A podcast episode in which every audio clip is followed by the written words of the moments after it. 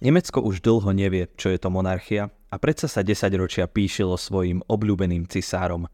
Bol všade prítomný. Franca Beckenbauera za futbalového cisára vymenovali v roku 1967. Hovorí o tom epizóda, ktorú rád šíril aj ústredný hrdina. Mnichovský Bayern nastúpil na priateľský zápas vo Viedni. Po ňom sa uskutočnilo stretnutie so sponzormi vo foaje poisťovacej spoločnosti. Bola tam busta cisára Františka Jozefa I. Jeden fotoreportér ma požiadal, aby som sa k nej postavil. A tak som sa stal cisárom Francom. Objasňoval Beckenbauer svoj šľachtický pôvod, hoci sám vyrastal v mnichovskej robotníckej štvrti Geising. Prezivka sa hneď ujala. Ako uliata pre muža priam aristokratických spôsobov. Najelegantnejší futbalista s tvárou lorda. Kým jeho zväčša vycvičení krajania lopotne predvádzali nacvičené tančeky, hlava zaseknutá medzi plecami, jeho výsosť Franz sa vznášala vo futbalových salónoch ako parketový lev. Franz Beckenbauer zomrel v nedeľu 7. januára vo veku 78 rokov. Je považovaný za najväčšiu legendu nemeckého futbalu. O úmrtí kapitána majstrov sveta z roku 1974 a majstrov Európy 1972 informovala v pondelok jeho rodina. Moje meno je Samuel Grega a vy počúvate Lexikon športu, ktorý vychádza v rámci Sportnet podcastu každý druhý víkend. V najnovšej časti si predstavíme práve príbeh legendárneho futbalistu Franca Beckenbauera.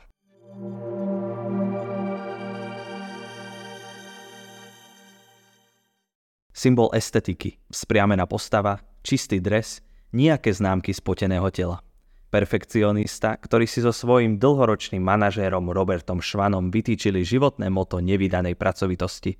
Musíš prichádzať skôr a odchádzať neskôr než ostatní. Jeho dvorný autor Thorsten Kerner tvrdil, že vniesol do nemeckého futbalu nemecký štýl. Inšpiroval aj štetec Andyho Varhola. Nakreslil ma na podklade fotografie z môjho prvého zápasu za New York Cosmos. Osobne sme sa zoznámili až neskôr – Čudoval sa, že vyzerám úplne ináč než na fotografii. Keby to predtým vedel, vraj by ma stvárnil úplne inak. Povedal o stretnutí s umelcom so slovenskými koreňmi Beckenbauer. Ktorá scéna z bohatého života bola pre majstra sveta, trénera svetových šampiónov a funkcionára šéfa majstrovstiev sveta nezabudnutelná? Takto to opísal on sám. Často sa ma to pýtajú a mne sa vždy spontánne vybaví okamih po finále svetového šampionátu 1990, keď som sa ako tréner majstrov sveta sám ako prst špacíroval po tráve rímskeho olympijského štadiona. Neviem si vysvetliť prečo. Jednoducho, intuícia. Ako by som sa vtedy prebudil zo sna, na ktorý si ani za svet neviete spomenúť, ale viete, že to bol prekrásny sen. Nuž, nezaprel v sebe GTho aj s povestnou nostalgiou Počkaj chvíľa, si krásna. Vtedy sa stal po Brazílčanovi Mariovi Zagalovi druhým človekom na svete, ktorý si siahol na titul majstra sveta ako hráč aj ako tréner. Vo finále chudobnom na góly vtedy Nemecko zdolalo Argentínu 1-0, keď Buchwald odpísal Maradonu a mexický rozhodca daroval Nemcov pokutový kop. Ako by im nestačila zjavná rakúska pomoc muža s píšťalkou už predtým vo štvrťfinále s Československom, kde vyhrali takisto 1-0 po vymyslenej penalte. Bol to veľký stres, vydýchol si na tlačovke Franc. Iba dúfam, že po šampionáte mi ostáva ešte aspoň 40 rokov života, aby som sa zotavil. Reprezentáciu viedol od roku 1984 bez trénerskej licencie, čo Nemci kulantne obišli. Trénera označili ako šéfa týmu. Dvakrát doviedol reprezentáciu do finále svetového šampionátu. V roku 1986 však zvíťazila Maradonova Argentína 3-2. Čo však považoval za svoj absolútny vrchol? V roku 1974 som bol kapitánom zlatého mužstva, ale nemôže byť nič viac ako byť koučom majstrov sveta. To je najvyššia podsta, aká sa dá vo futbale dosiahnuť.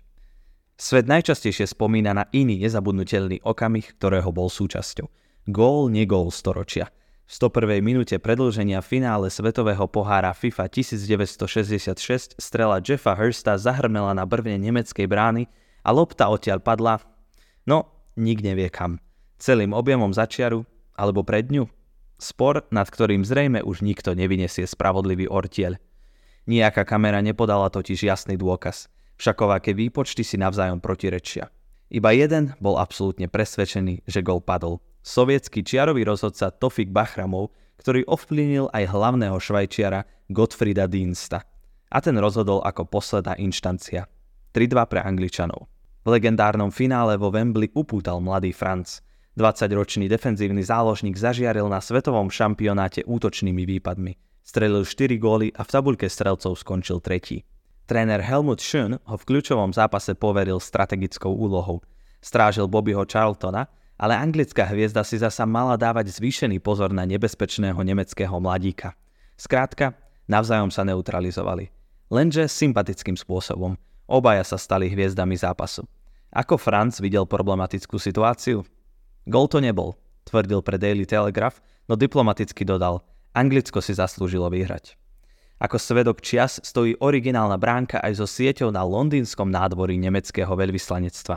O 4 roky neskôr dohral semifinále s Talianskom, kde Nemci prehrali 3-4 so zlomenou kľúčnou kosťou a celé predlženie obehal s nefunkčnou pravou rukou, ktorú mu zafixovali na hrudi slučkou z obvezu. Po tomto zápase sa dušoval. Čo si rozhodca dovolil, to bol zločin.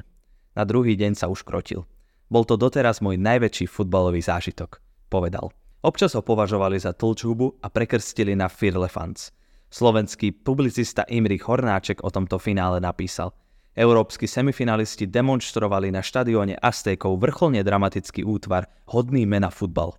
Film z tohto grandiózneho súboja by som vedel sledovať znova a stále a nikdy by som sa nenudil.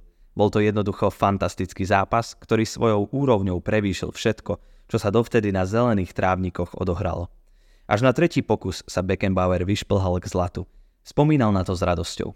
Prirodzene, najviac mi zo šampionátu 1974 utkvelo finále snov, ktoré čakal každý. Nemecko, Holandsko. Bol to vrchol mojej hráčskej kariéry. Pre mňa platilo iba jedno. Teraz alebo nikdy. Ešte nikdy predtým som necítil takú zodpovednosť ako kapitán. Celá naša krajina stála zrazu na jednej lodi. Každý chcel vyhrať. Za každú cenu. Nie úmenie, ale boj rozhodol v súboji s Holandianmi na čele s Johanom Krujfom. Na domácom šampionáte vo francovom rodnom Mníchove Nemci zlikvidovali hlavného protagonistu totálneho futbalu. Ako Fénix povstal z popola Tretej ríše. Napísal Financial Times o tomto mladíkovi, ktorý sa narodil zo pár mesiacov po vojne na mníchovských ruinách. Na svet prišiel v rodine poštového úradníka 4 mesiace po vojnovej apokalypse a konečne v prvých mierových dňoch. Svoje futbalové začiatky opísal takto. Náš uličný tým si musel loptu kúpiť sám. Zbierali sme staré železo a papier. Občas sme našli aj granáty. Za peniaze, ktoré sme získali, sme si kúpili loptu. Dodnes si na ňu pamätám. Pekná, žltá. Každý deň si ju niekto iný odniesol domov. Žiaľ, po niekoľkých mesiacoch sme o ňu prišli. Otec jedného z nás ju skonfiškoval a predal, aby mal na zopár pív.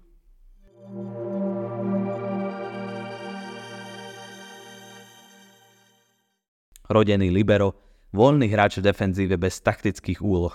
Nielen organizoval obranu, ale často zakladal smrtonosné protiútoky, do ktorých sa aktívne zapájal až po zakončenie. Len jeden libero sa mu dôrazne postavil do cesty. Vo finále Európskeho šampionátu 1976 proti Československu dirigovali svoje týmy kapitáni Franz Beckenbauer a Anton Ondruš.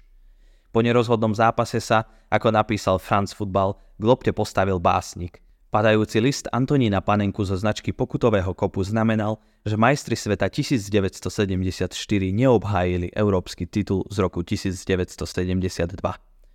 V roku 1977 odišiel do New Yorku, kde si rok zahral v kozmose aj s Pelém a stali sa blízkymi priateľmi. 4 roky som ako hráč prežil v New Yorku. Tam sa mi odkryli nové obzory. Naučil som sa nový jazyk, získal som nové priateľstva a iný prístup k životu – tam som sa stal kozmopolitom. Opisoval zámorské obdobie Franz. Jedno z tých priateľstiev ho viaže aj s Henrym Kissingerom, bývalým americkým ministrom zahraničia, ktorý sa angažoval v rozvoji futbalu na americkom kontinente. Beckenbauerov profil z jeho pera vyšiel v prestížnom časopise Time. Iba málo profesionálnych športovcov a veľkých hviezd dosiahlo po ukončení aktívnej kariéry také úspechy ako on. Znela pointa. Po kariére bol amatérsky golfista s handicapom 7. Počas svetového šampionátu 2006 sa otec piatich detí, ktorý žil s piatimi partnerkami, stihol po tretí raz oženiť. Termín nebol náhodný.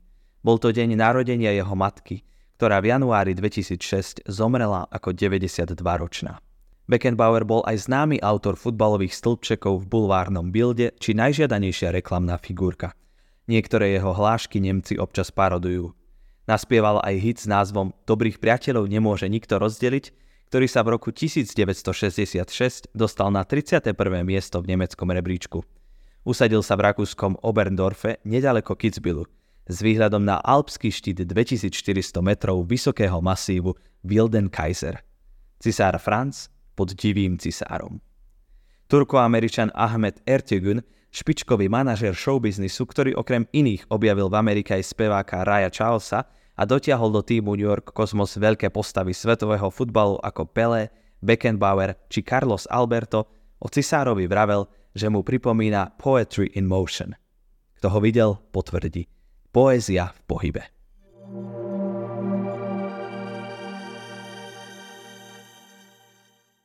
Ak vás tento diel zaujal, Lexikon športu nájdete v rámci Sportnet podcastu na Spotify a tiež na Apple a Google podcastoch. Každý pracovný deň si v Sportnet podcaste môžete vypočuť aj športový súhrn udalosti a v rámci výroby portálu sportnet.sk nájdete aj chuťovky z nhl ktoré vychádzajú každý štvrtok.